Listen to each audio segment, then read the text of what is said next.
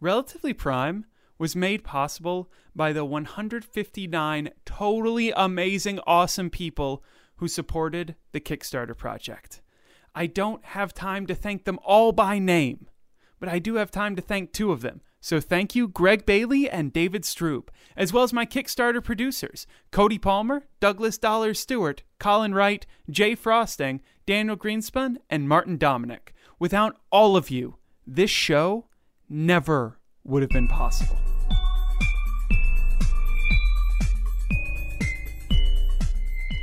I am Samuel Hansen, and you are listening to Relatively Prime Stories from the Mathematical Domain.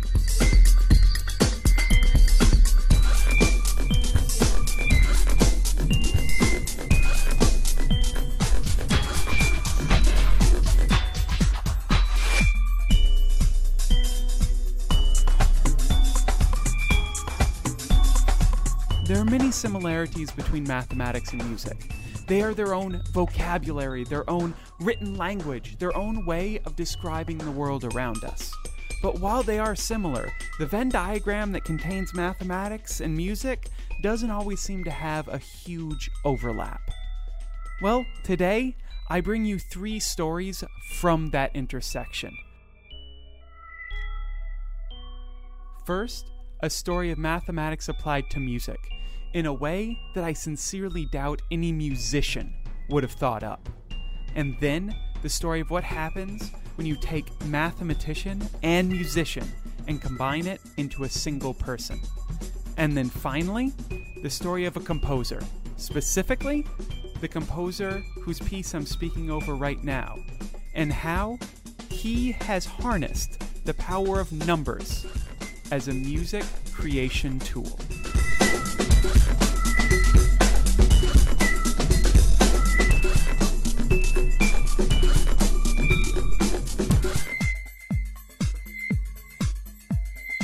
My name is Scott Rickard. I am an associate professor in, uh, I suppose, electronic engineering. It would be uh, the, the, department name is quite long, but electronic engineering is my area of study. Uh, and I am the founding director of the uh, Complex and Adaptive Systems Laboratory at UCD, which is University College Dublin. I first heard about Professor Rickard because of a video of a TEDx talk that he gave that found itself rather rapidly spread around the mathematical community on the internet.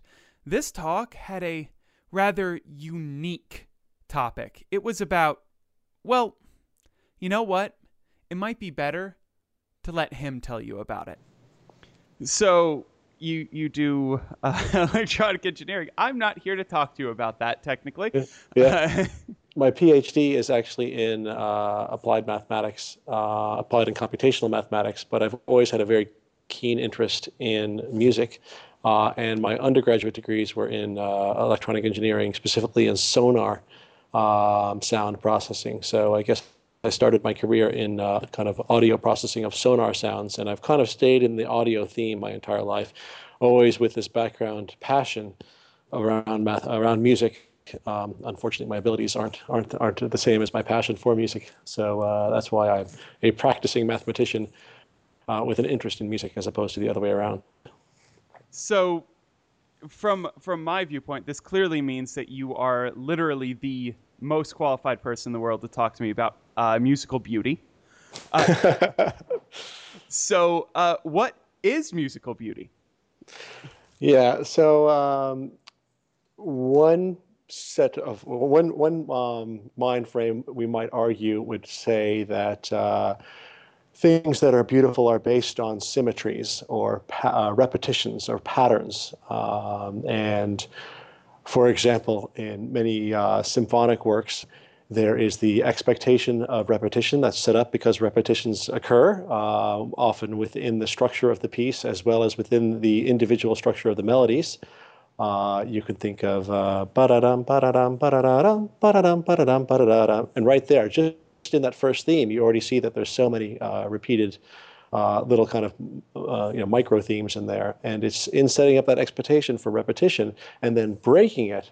I believe that uh, a lot of what we call beauty uh, is created.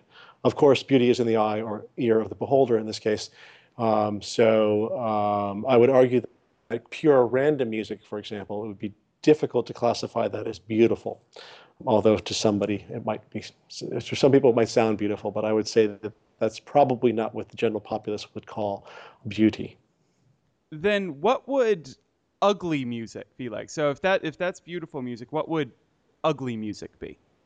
Well, aside from you know somebody taking a bunch of uh, cowbells and dropping them downstairs. Um, so if we first, let's say that we have to restrict ourselves to certain uh, to, to, certain rules, and then within those rules to try and write the ugliest music.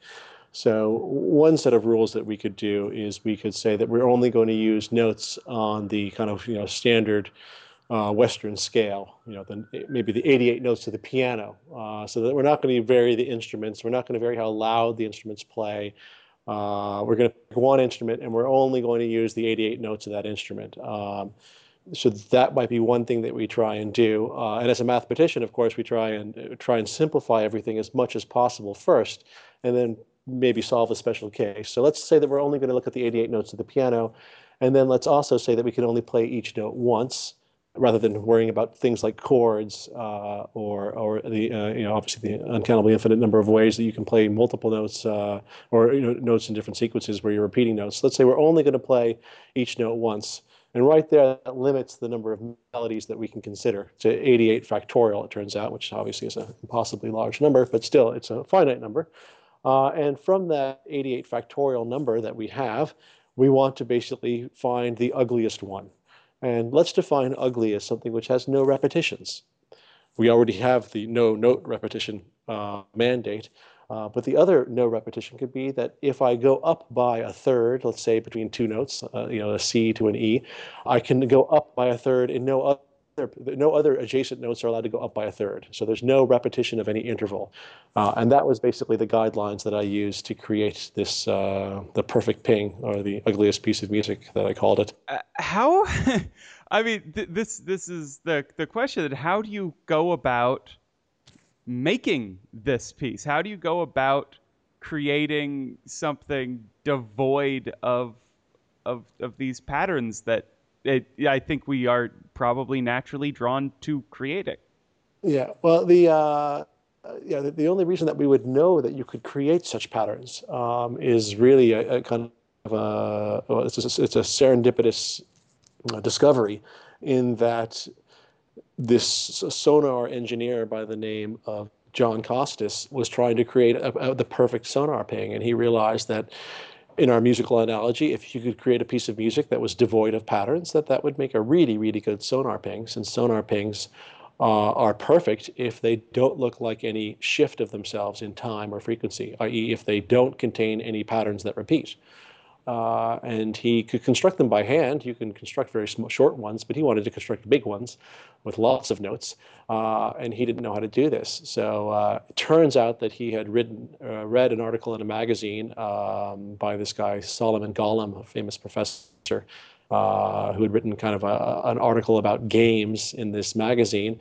And John thought that this guy would be the guy that he should contact. He might know about where these patterns are and how to create them. No one had thought about these patterns, it turns out. Uh, Solomon Golomb was a very good discrete mathematician, and he would know if anybody had constructed these things, and he couldn't find any references to them. And within uh, the period of a few months, he invented uh, two ways which rely on prime number theory that uh, to this day remain the only uh, discovered generators of these patterns, and it's based on prime numbers, based on this Galois field theory uh, this mathematics invented uh, hundreds of years ago by this French mathematician. So it's uh, the fact that these patterns exist, that they exist at all, is actually quite interesting. From a mathematical point of view, you can prove uh, that they really, from a kind of a random point of view, they shouldn't exist. Uh, people have written papers that show that randomly uh, these things can as as as the, the number of notes you try and find in the pattern as that number gets larger and larger you're not going to ever find any of these patterns. The chance that they randomly exist goes is becomes vanishingly small and the expected number of them falls to zero very quickly. Uh, and yet we know that they do exist and we can construct them for infinitely large sizes of, uh, of uh, for, for as many notes as you would want. Uh, you want a pattern with more than a thousand notes and we can create them because of this because of this uh, mathematical curiosity. Uh, I can actually still remember when I uh, first heard this this piece, the, this world's ugliest piece of, of music, And I, I remember feeling kind of odd about it because I, I listened to it and I didn't find myself hating it. I mean, there, there's plenty of music out there that I hate. There's plenty of music out there that I love. But one thing that I found with all of this music is that it elicited some sort of strong emotional response, be it either hate or love. What I what I found from from your piece is that it actually elicited zero emotional response whatsoever. It was something that was just kind of there. I, I recognized that it was a musical instrument playing, but I couldn't recognize it as as music at all. And so it, it seemed like something other to me when I heard it. It's interesting that, that you say it has no emotive response. We uh, obviously, if you read the comments that people have on uh, on the various uh, YouTube or other other um, recordings of it, um, yeah, lots of people have very different opinions about what it is and isn't. Um, most people agree that it's not ugly, and I, I, I, certainly don't think it's ugly. I actually think it's quite beautiful. Uh, the ugliest piece of music was more of a of a bit of a of a provocative title as opposed to an accurate descriptive title.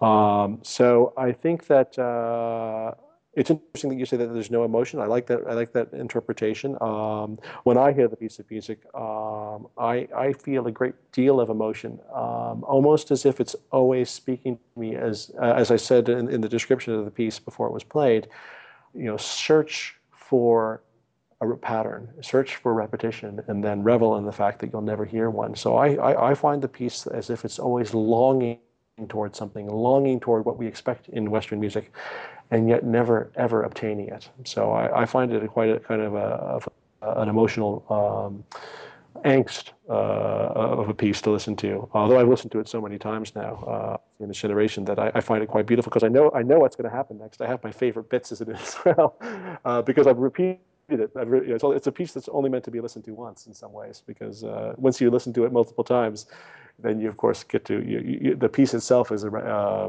the structure itself becomes a repetition. So uh, uh, one giant repetition. So, I I mean from from a mathematics standpoint, this this is very interesting to me, I, and I'm sure to other people, you know, who are interested in mathematics. What sort of reactions have you had, say, from the uh, group of people who are not mathematicians but instead musicians? Yeah, well, lots of musicians rightly um, point out that I'm not a musician uh, and don't know what I'm talking about when it comes to musicology, uh, and uh, that's fine. I don't. Uh, as I said, my passion and my abilities, or my passion and my knowledge, are are, are, are divergent there. So the reaction of some people is is to say that oh, musicologists have known about these things, blah blah blah, and you know, I don't know, you know that uh, there's nothing new to see here. I would disagree with that because I think the people that say that fail to appreciate, and this is my own failing, uh, fail to appreciate the uniqueness of these structures structures and how unusual it is that we even know that they exist. Uh, and the other group of people that I find interesting are those that basically say, oh, sure, uh, the piece that you've created, you claimed was ugly, but it's not that ugly because you didn't vary other things, like the instrument that it was played or uh, the dynamic. Those are the two things that people like to say. Uh, and yeah, that's true. I could have varied lots of things. I could have had the piece played in different cities at different times um, so that there was in fact no hope of repetition because no one could hear the whole piece. I mean, there's lots, there's lots of uh, no one actually suggested that one, but that's my uh, that's my extremal point there. That there's, there's, lots of things we could have varied, uh, and uh, what this was, and I, I, guess I should have explained this as well in in the talk that I gave, is that uh, that this is kind of bearing it down to its bare, you know, go down to the bare essentials, to its simplest case. So, and in restricting it, I think we learn something. Uh, once you take off all restrictions, I'm not sure exactly what we can learn from that, uh, other than that infinite variety produces, uh, you know, absolutely, uh, absolutely horrendous music. I would imagine if you try and vary absolutely everything. So this was within the basic time and tone uh, space of music, what, what, what we could, you know, pushing the boundaries there in terms of going out on the tail of pattern free. Hey, well, uh, thank you so much for all your time. Thank you. I've enjoyed talking to you. And now that we've heard Professor Rickard talk about this song, we should probably give it a listen.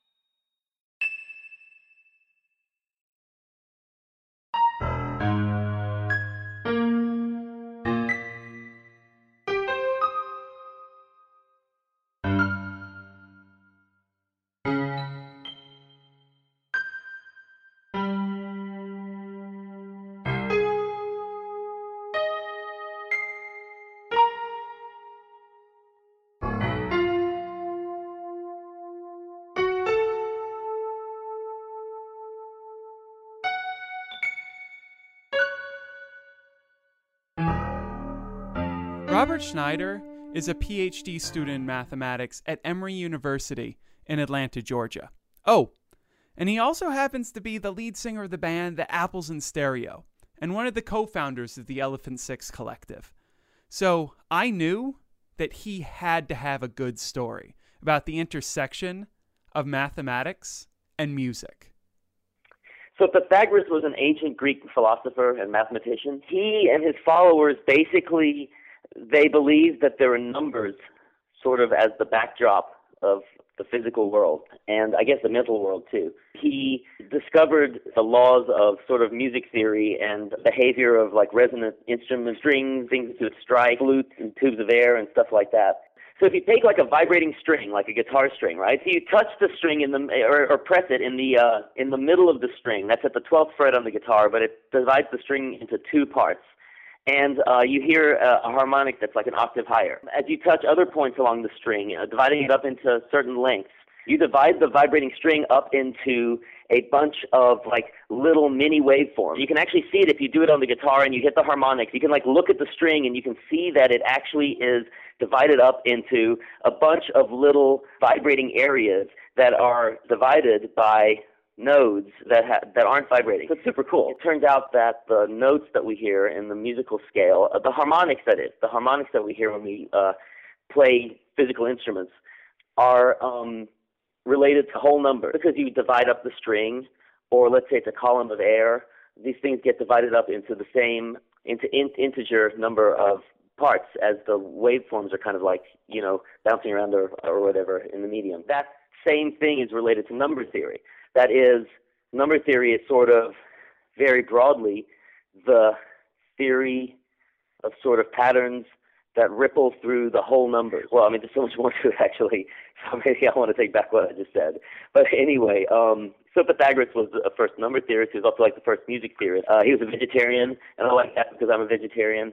And um, I'm sure he had his flaws. All of those things are really, really cool. The Pythagorean scale is the scale that you get from all of those harmonics, not including their octaves, that you can get from touching a string and dividing it up in, into integer numbers of little mini waves.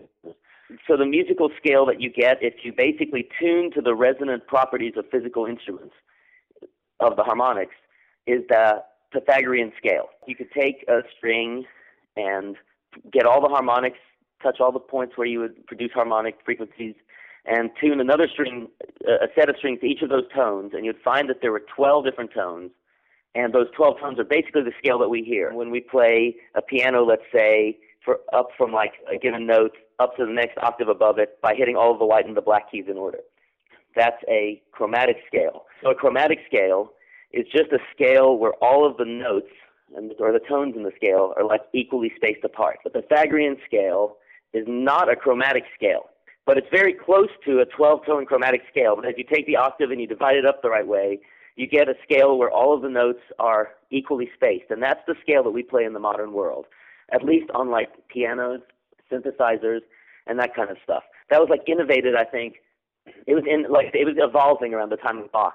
The Pythagorean scale doesn't hit all of those equally spaced chromatic notes exactly. Some of the notes are a little lower, some are a little higher. Like when you hear it, when you're like singing it or something, you can't tell the difference. In fact, I'm pretty sure like guitars and string instruments might be tuned the way you tune them just when you tune one to itself, I think you tune it to a Pythagorean scale. I think because you're you're dealing with the properties of the vibrating string to produce your tuning with harmonics and stuff. My friend Jim McIntyre plays in a band called Von Hemmling. Started the Elephant Six Collective, or co-started it with me and a lot of uh, and a group of friends. Uh, was very interested in temperament and in tuning and listening to like modern classical music. He had come to hate hearing the the fudge factor. Um, when you tune instruments to this equally spaced tuning, it kind of the tuning fights a little bit against the resonant properties of the instrument because the instrument the instrument doesn't care exactly what your formula was that you used to tune it. It just wants to sit there and resonate nicely in a Pythagorean tuning. The instrument does.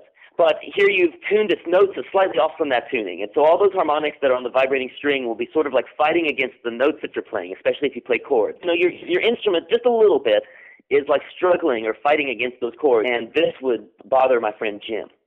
um, he wanted to hear stuff only in just intonation, kind of like the natural tuning to the natural harmonics of the instrument. He was talking about this one day. I was at his apartment. Well, I, I should note I should note that he's an incredible genius, and so like he's really feeling this stuff. It's as if your stereo had one blown speaker and the other speaker had like a crackle, and you'd be like just crazy about it. he was, you know, very passionate about this topic. As he was telling that, it occurred to me that there are these beat frequencies that are sort of wandering around inside the music and that maybe you could tune your notes.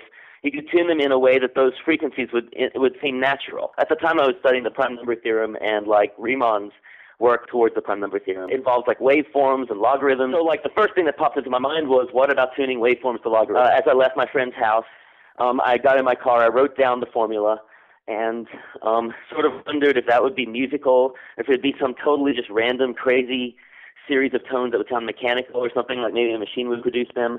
I just I didn't know. Um, the point is that if you you generate say two pitches like a, two sine waves let's say, and you play them together, there's a third frequency that's generated that's called the beat frequency. So let's say one frequency is 500 hertz. The other frequency is 400 hertz. So you take the difference between those two frequencies, which is 100 hertz in this case. That is called the beat frequency. Sort of like a little wobbling that you hear in the sound. My thought was if you tune the pitches to the sequence of logarithms of the whole numbers, then the difference between two logarithms, like let's say your pitches are proportional to log 6 and log 3, the difference between those, log 6 minus log 3, is also it's the logarithm of the ratio of the two pitches. So, of course, log 6 um, minus log 3, that beat frequency is also proportional to log 6 over 3, which is log 2. And log 2 is also a note inner scale. You have a sequence of pitches, a scale, and when you play chords in the scale, the beat frequencies that are generated between the pitches could also be members of the scale if you chose them right. It seems kind of theoretically nice and kind of beautiful, and in a totally non-natural resonating properties of instruments kind of way, it gives you this natural sort of musical scale where you have beat frequencies are related to the pitches you're playing. After about a year of wondering about it, I was talking to my brother-in-law, Craig Morris, who's a musician and has a studio. We were talking about it. He's like, you know, I think if you just used a sine wave generator and generated those pitches, I could turn them into MIDI files for you to play on a keyboard. I was like, no way, that'd be great. And remember the first time I like actually like pressed the notes, it was so shocking.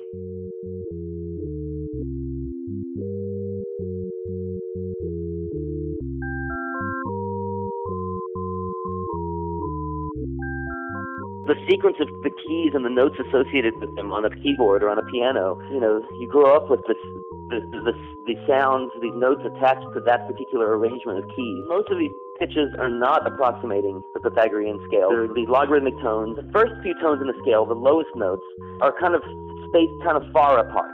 And as you go from one note to the note right next to it, the notes get closer and closer together. The number of like notes in each octave kind of increased exponentially. So I had limited it to the to, to the octave that of notes, the 12 tones actually that are from the notes that are proportional to the natural log of 4 up to the log 16, because log 16 is twice log 4, and to get the octave of a pitch, you just it double the frequency. There were 12 tones, 4, 5, 6, up through 16. There were 12 tones in that octave, and uh, it pretty much blew my mind. It was like hearing your like your mom turn towards you and like start to speak in like you know a deep man's voice, hearing a cat sing like a bird. It sort of made my brain hurt a little bit or something because it was so different from the scale that is ingrained in my synapses. Hearing these weird beat frequencies and stuff. When you play chords, they kind of sound like crickets chirping. If you play other chords, it sounds like elevator or machinery or bells ringing. I called it non-Pythagorean just because it's not Pythagorean, and um, I thought it sounded catchier than logarithmic scale. The thing is that the Apples in Stereo are a pop band, and we try to make really catchy music that feel good to listen to to your ears. At the same time, we sort of are in the habit of putting lots of sound effects and strange sounds in our music, and also um, stringing the songs together on an album with uh, with link tracks.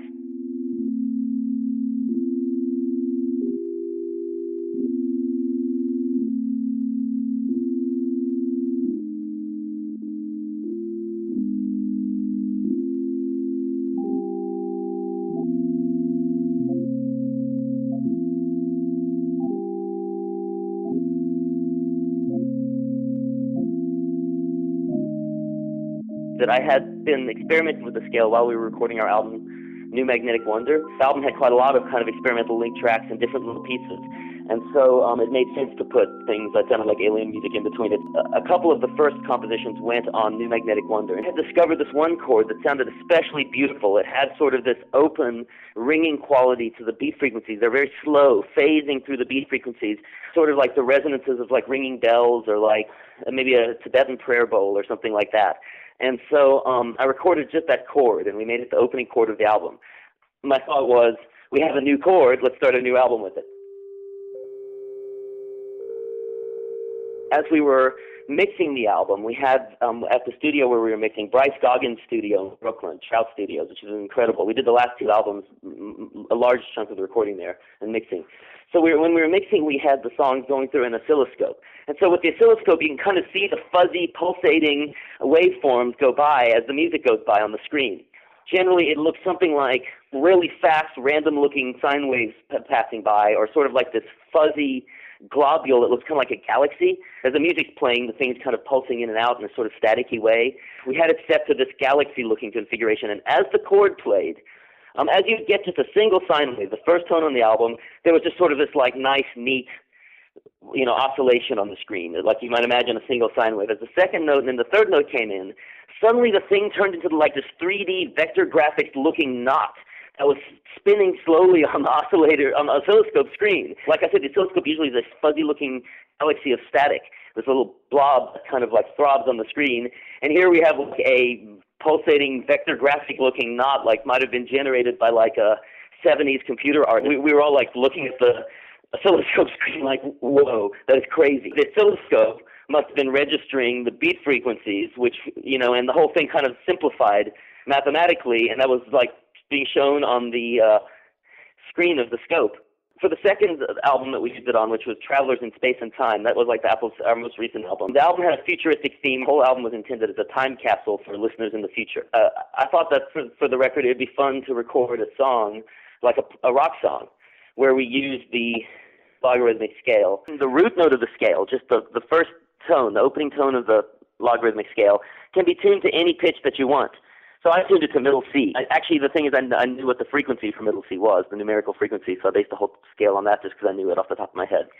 You have a, the middle C is one of the notes in the scale, and also the fifth of the root note of the scale, which is G in that case, is also a member of the scale. It's just that it falls on a different key. I thought, well, we can have a song where the song just goes between G and C, which I can play on the guitar and we can play on a bass. Any good pop song or garage rock song could have the restriction that it only has two chords. That, that, that could be an awesome song. So I'm going to write just a two chord song. Then I can both play a regular song and sing a song that's in the regular scale that I like hearing and that's catchy to me, the chromatic scale. And then I can also have passages where we would go into the not Pythagorean scale. So I wrote a I wrote a catchy garage rock song called CPU. This raw garage rock song that doesn't have any chords. All the instruments are just playing notes. If you play chords, then you're running then you're introducing notes that won't be in the logarithmic scale at all. It just kind of rides between G and C and there are sections of the song where you have the logarithmic scale playing. It has kind of a spacey garage rocky kind of sound and string chords and stuff. And then when the singing is happening, it's in the regular scale. So it goes between kind of catchy, weird, catchy, weird, and so on throughout the song.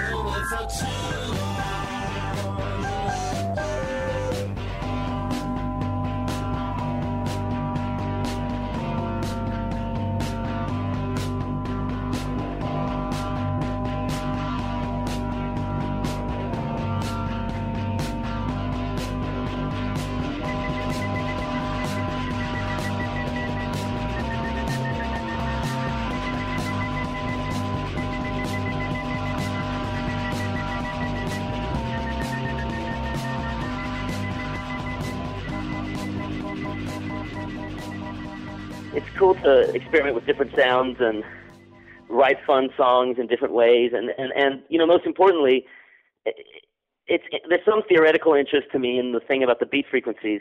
But the most important thing is that you just have different tools to make music and to make sound with, and it's fun to play with those sorts of things. You know, you're like painting a painting. You look down, there's some leaves on the ground. You stick them on the painting. You know, like that's what this is. There's cool stuff lying around in the universe, and you use it in your art project. And that, you know, and for me that was music. That's music, of course. But like, um, that's, um, I think that that's all I've got. Did that answer your question?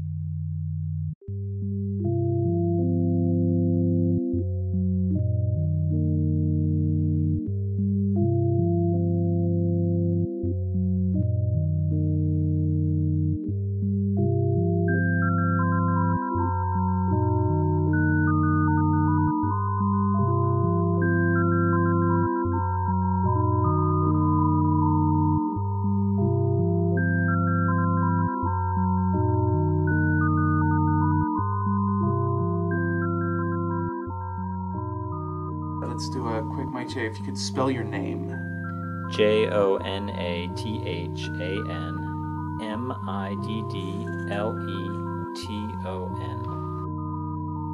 My name is Jonathan Middleton. I'm a composer and I teach music composition and theory at Eastern Washington University.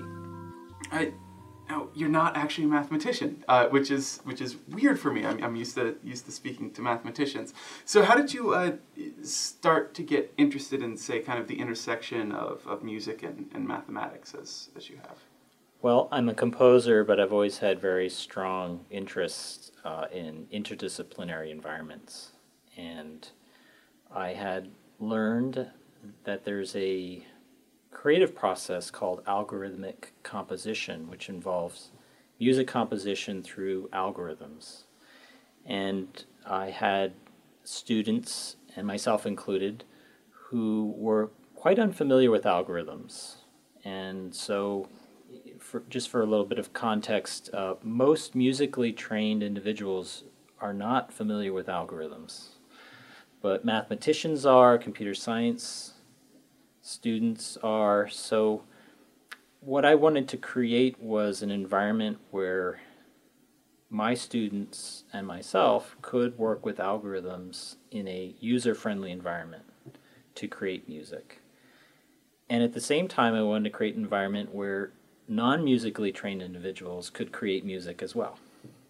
So basically, uh, I developed music algorithms with the assistance of uh, students at Eastern Washington University and a grant, and uh, basically put it up on the web as freeware for anyone to use. Whether they wanted to create music or not, it was is entirely up to them. But I use it to create music, and other people might just use it as a sort of sound graphing tool to hear digits of pi or hear digits of uh, hear hear the Fibonacci series or what whatever you want to input into into the program. So there, there's a there's a decent amount in there that I, that I want to unpack. Uh, mm-hmm. One of the first things when you say uh, you know algorithmic composition, what what does that actually mean? Well, one could say that when Bach wrote canons, he was using an algorithm. I mean, a canon is an algorithm, or uh, many medieval and, and Renaissance composers use algorithms in, in, a musical context. Step one, write a melody. Step two, add some chords. Step three, uh, add more voices, add text. That certainly can be understood as algorithmic. But the type of algorithms that are being used today, or even since the 50s, those types of algor- algorithms are very sophisticated or, or many are. So if if one were to take numbers and transform them into melodies, there are a set of steps to do that, and that's the type of algorithm I, I work with, or the types that I work with. They're, they're not complex, but they're complex enough so that there are several steps that that are needed to help guide someone who's unfamiliar with them. But it's true if you, if you look at the general definition of an algorithm, canons are algorithms, and canons have been been around for years, uh, many hundreds of years. So um, I guess there are two ways to approach that definition. the broader way or, or a more specific way. And uh, like, for example, there are composers who might use like a flock algorithm or um, genetic algorithms to create music. Um, chaos algorithms. I mean, there are all kinds of really neat algorithms out there that one could apply in a musical context or with a musical result. And there are lots of uh, very sophisticated software to do that. Some of some of the software are free, but many of those software are not as, are not as user friendly as, as they could be. So that's where what I do is maybe a little bit different. I try to provide something that's user friendly, obviously more limited in its scope, but uh, able to help someone get a result pretty quick uh, and to input anything, almost anything they want. So as you as you said, there's uh, probably two groups that this is this is most uh, targeted at people who are uh, musically inclined or people who are numerically inclined. So when someone who is musically inclined goes to the website uh, and starts looking around, what would you kind of uh, expect or, or think that they will be getting out of out of it? Well, it, it, a process of discovery, basically, because most of the time when a, a composer inputs numbers, uh, and I also have used DNA as well or letters, they don't really know what the result's going to be. The way I work is I'll, ins- I'll input some numbers, a, a, a, numeric sequence, and then I'll scale it to a, a range of a musical instrument. It could be the full range of the piano, it could be the range of the violin. And in that scaling process, I don't know where those numbers are going to fall in the in the keyboard range. I, I don't know if I'm going to have many black keys, many white keys, a mix of both and and that's a process of discovery that's very interesting to me. And it's a usually one thinks of a composer sort of sitting at the piano and waiting for inspiration, and they get it and they work work out a, catchy melody. But this is different. This is like the computer's giving me a melody that's derived from something that may have meaning to me. It may not have meaning, but at least it's something derived from something other than myself. Now, what about a, a, numerically inclined person, much more like myself? I'm, I'm, I've tried to be in bands. I'm terribly unmusical as a as as a kind of default rule. Uh, what what would you think that I might uh, be able to find? I mean, there there's a spoiler. I, I have actually gone and played around on the site. Okay. But if I was first coming to it, what would you uh, kind of think that I might uh, find from it? Well, I mean, uh, uh, on the most basic level, a musical experience because you will have, whether you like it or not, you will have composed a melody.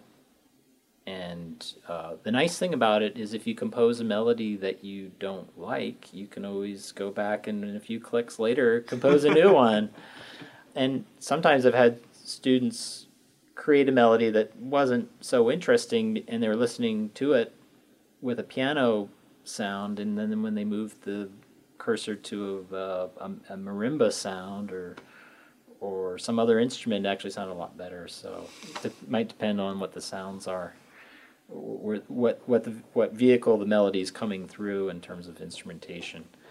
But yeah, it, it's basically a musical experience that that that's um, closer to where your interests are with their math, with their numbers. You could have the same musical experience by going to the piano and and, and, and trying to lay down some melodies. No, no, I couldn't. okay. so I, I, I like to think that maybe it's idealistic of me, but I like to think that there are these music musical experiences that people could have. Would uh, you like me to demonstrate? Oh yes, please. Okay. I would I would love to love to watch you demonstrate one of these. Great. So um, let's start with a simple one like Pascal's triangle because that's pretty familiar to to most people. And uh, in step one of the algorithm, we're going to basically tell the software how, you know, how many rows of Pascal's triangle do we want to hear. So let's let's just take ten rows, and when I ask it to present those rows, we see that um, the numbers get quite large rather quickly. We start with the number one, and by the tenth row, we've got a high number of 126, 126. In the next step of the algorithm, we want to basically map, take those numbers from Pascal's triangle and map them to an instrument range. And the default setting is for piano. Now we can hear it with silence, or we can hear it without just all pitches. Um, let's do it with all pitches without any silence. And I'm going to ask it to do what's called a division operation or proportionate representation. So all the high numbers in Pascal's triangle will be mapped to high pitches on the piano and all the low numbers to low pitches on the piano. So it'll be proportionate spreading out of those Pascal's numbers throughout the piano. Then uh, I can ask it to apply some similar principles with rhythm or what's called duration of the pitches. But just for a simple demonstration, I'll just use a uniform static rhythm so that we can just hear the numbers of Pascal moving through the, the keyboard. So I'll play it first with just plain rhythms, and then second I'll go back and, and uh, add more rhythmic variety. so if you know Pascal's triangle, it's surrounded by ones, but in each row the numbers get larger and then they go back to one again. So we're going to hear a lot of low notes on the piano, and ever ever so often we're going to hear it the sort of a melodic break from from those low notes, and it's going to get a little higher. Here we go.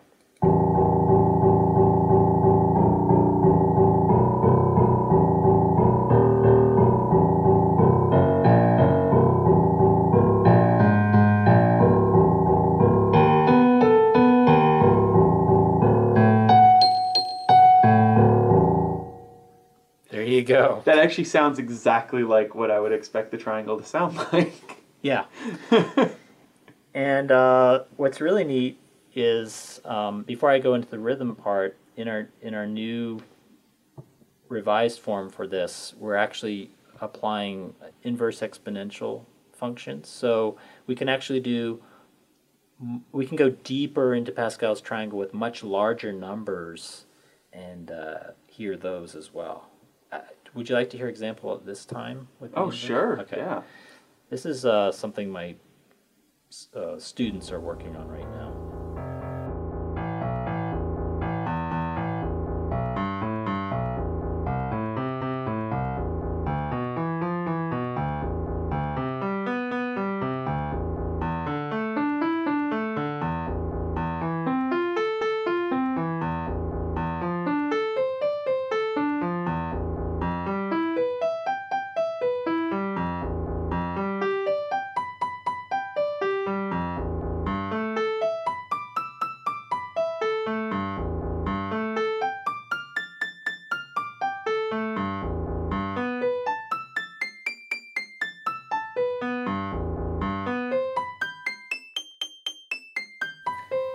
Was roughly, I think it was 20 rows. I'm, I'm, counting 19, but I'm sure it must be 20 from this Pascal's triangle. Yeah, values going as high as what, 92,378? Yes. And the inverse exponential function helps bring those down to scale. um, it's also, I don't know if you notice, it's mapped to a diatonic, what we call a diatonic uh, major scale for um, in, in musical terms. So it's it, it's a ple- it should be a quote unquote pleasant sound, and uh, you can hear it was slightly different from the the previous one that way. Uh, let's try it with rhythm. Uh, a little bit of rhythmic variation.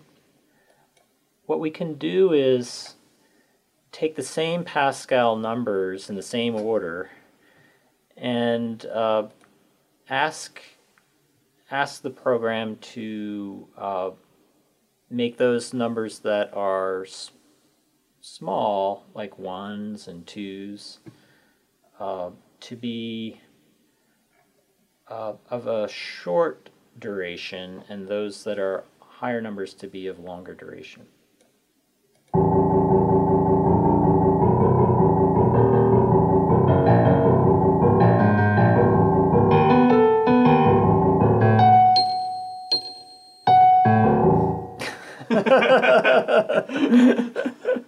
Really wanted to hold that high note. Yeah, yeah, it's and and uh, yeah.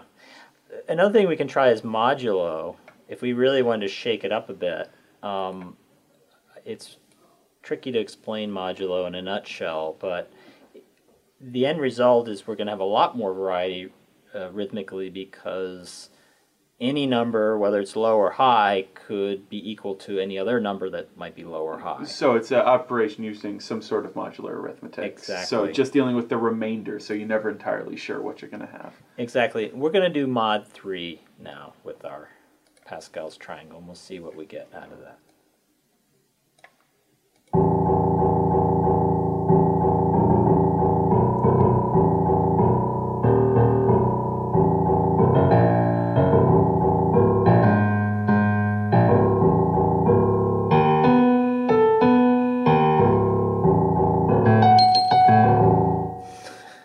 Starting to sound more and more like music at this point. Yes.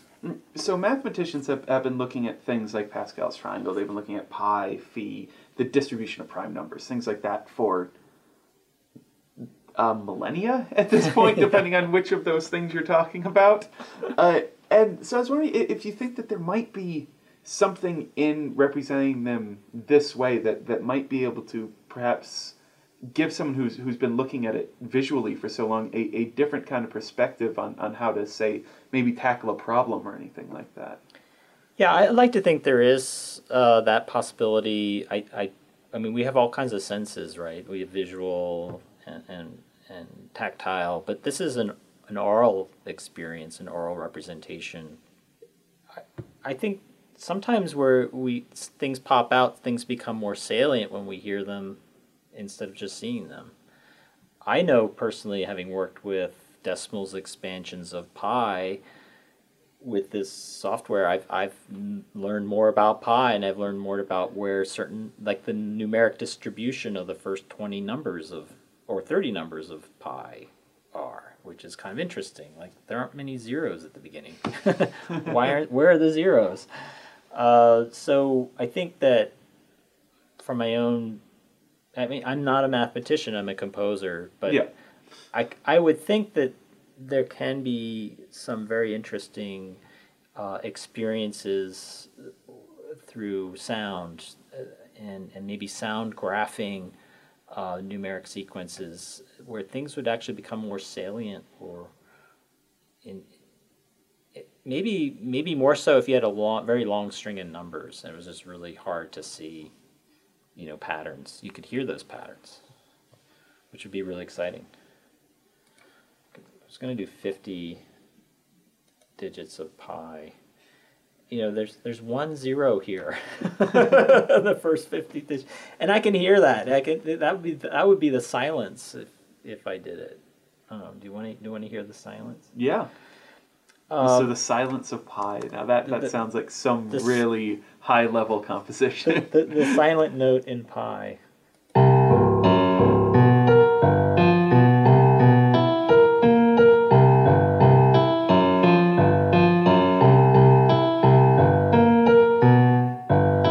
Did you hear the skip?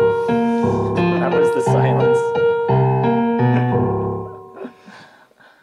kind of wacky result there, I admit. Yeah, I mean, with with something like Pascal's triangle, where there there's an inherent structure built into the way that the triangle is created. Now, uh, it, I don't believe we know whether or not pi is actually random. I can't remember if it's the normal distribution or not. That's part of my math that I apparently forgot. Uh, but it, it is it, it to the ear it sounds a lot more kind of scattershot. So. Yeah. I was wondering kind of how when you're when you're doing some composition work you can deal with the difference between like a, a structured example and, and a more chaotic example. Right. Well, I like to think I can deal with any anything that's thrown thrown at me here, and if it's if it seems more chaotic, I can actually scale it in ways so that the musical result actually is a little bit more uh, um, feels more managed.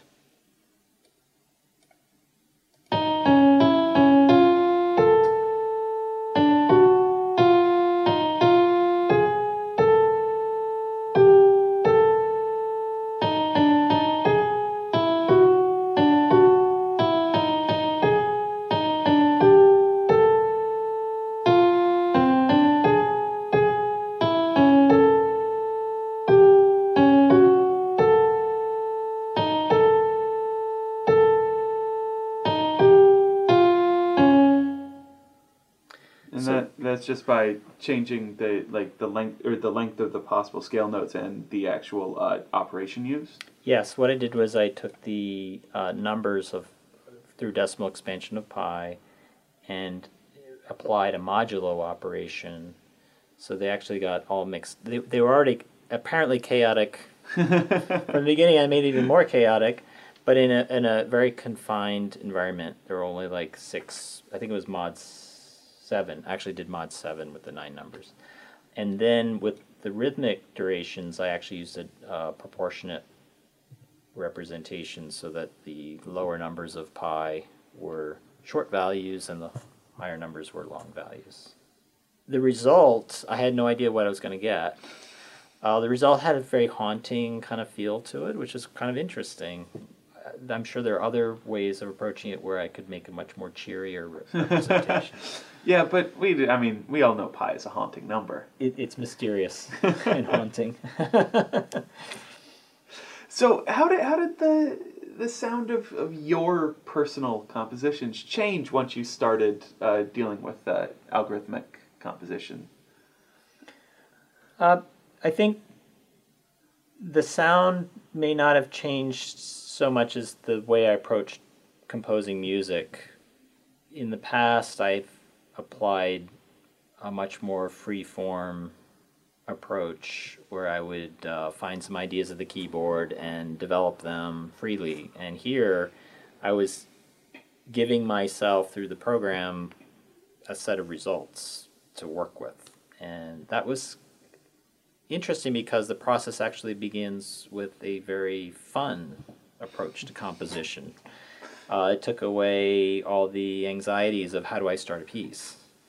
So I, I try to start with numbers or DNA sequences that have some interest for me personally, and then I map map those numbers or, or letters to uh, certain instruments that interest me and I hear the results, and if I like the results, I, I end up working with them. So, as an example, I wrote a symphony called Redwood Symphony using Redwood DNA. The letters obviously get translated into numbers, and then those numbers get translated into into pitches.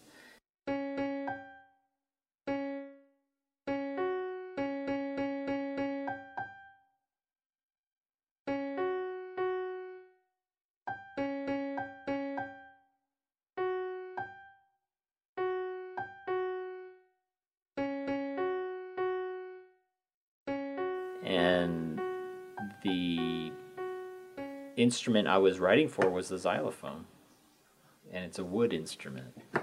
and usually symphon- symphonic works don't start with the xylophone. So that was also fun, and uh, that piece w- has been performed quite a few times and professionally recorded. So it's I think that on some level my my engagement with music through this vehicle is actually uh, listeners too and musicians, which is nice.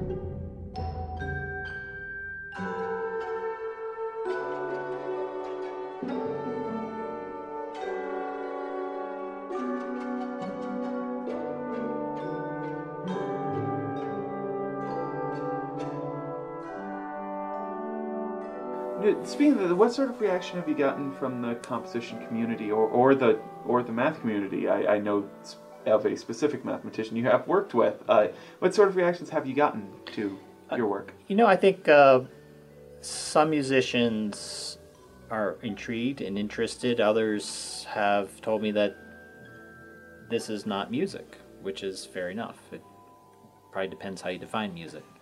Uh, I had a student tell me one time that this is more than music. And I have to say that a lot of scientists and mathematicians are very, very embracing and welcoming of, of this uh, of this tool. They they they really get it and they dig it. From the musical community, it you know it, it varies. The responses vary, but I, I there are times when I'll take the the raw output, the algorithmic result, and I'll just put it on the page and give it to a musician and see what they do with it. But most of the time, I don't do that. I what I do is I refine and edit, and I I shape the result to to meet other other objectives. I mean, the objective is not to hear pi; it's actually to create a composition that has some of myself in it too. Yeah, so it just it just becomes just part of your toolbox of part of the composition. part of the toolbox. It's actually what I like to call a starting point. It used to be in like in, in medieval music, uh, composers would take a, a plain chant melody and they would adopt that for their larger choral pieces. So it we, we call that you know taking a theme and adding variations, and that is kind of what I'm doing here. Is like I'm getting a melody, taking a result, and then using that as a starting point, and, and that's a wonderful place to be as a composer to actually have something to start with. Uh, so on your website, you mentioned that um, you mentioned a lot of a lot of your compositions today are have to do with numbers and nature. You mentioned Yeah. the Redwood Symphony. Yep. So what other sort of things from nature are, are you now uh, using to help start out your work? Well, I like looking at um, like endangered species or threatened species. So I wrote a piano piece recently using DNA from the boreal toad. Lately, I've been actually doing some work for scientists in translating their data uh, into melodic representations and I've been having some fun with with that. It's not it's it's a different way of composing or different how can I say this a different purpose for composition. I'm used to writing a score for musicians that would get hopefully performed in a concert hall, and now I find myself writing melodies for scientists, uh, some of whom are in Finland, England, and uh, really basically helping them out in, in hearing their their data, which is new and exciting for me and kind of fun. But I haven't been uh, approaching those projects with the purpose of writing a, a composition. I've basically just been helping them out. So uh, new projects. Uh, you know, I, I might look at uh, star charts, might try to work with chaos. I haven't done that yet. Um, what I find with music algorithms is like a life, a lifelong set of projects, and so I, I don't ever anticipating having writer's block or being lost looking for a project. There's just too much out there, and I haven't as as the as the as the project manager for creating the software. I there are still algorithms on the site that I haven't explored fully yet. Well, I I mean, a, a career without writer's block. That's every creative person's dream, I think. Yeah, Ab- yeah, absolutely. I it it's I, I think that when an artist has a grasp of, of what they what what's meaningful to them, then it's it's a it's it's a wonderful space to, to be in because they end up being more productive and uh, spending less time wor- worrying about what they're doing and more time producing. So uh, I have I have to say I'm very fortunate for that. Hey, well, thank you very much. You're welcome.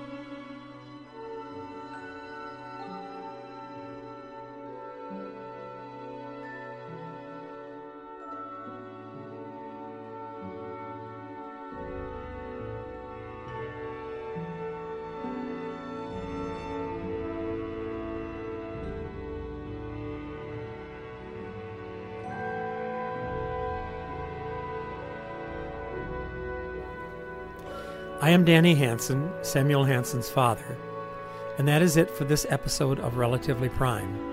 I would like to thank the guests who are also our musicians this time around. Professor Scott Rickard of University College Dublin, Robert Schneider, lead singer of the Apples in Stereo, whom we also heard, and Professor Jonathan Middleton of Eastern Washington University for being nice enough to actually speak to my son. If you want to find out more about the guests or the music, or if you want to discuss the show, please join us over at relprime.com. Oh, and while you're on the internet, why not head over to iTunes and leave a review of the show? It really does help other people find it.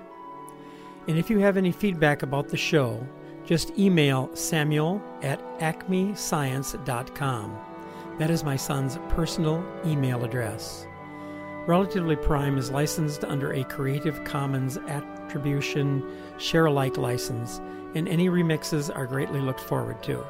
Thank you for listening, and we hope you come back for the next episode.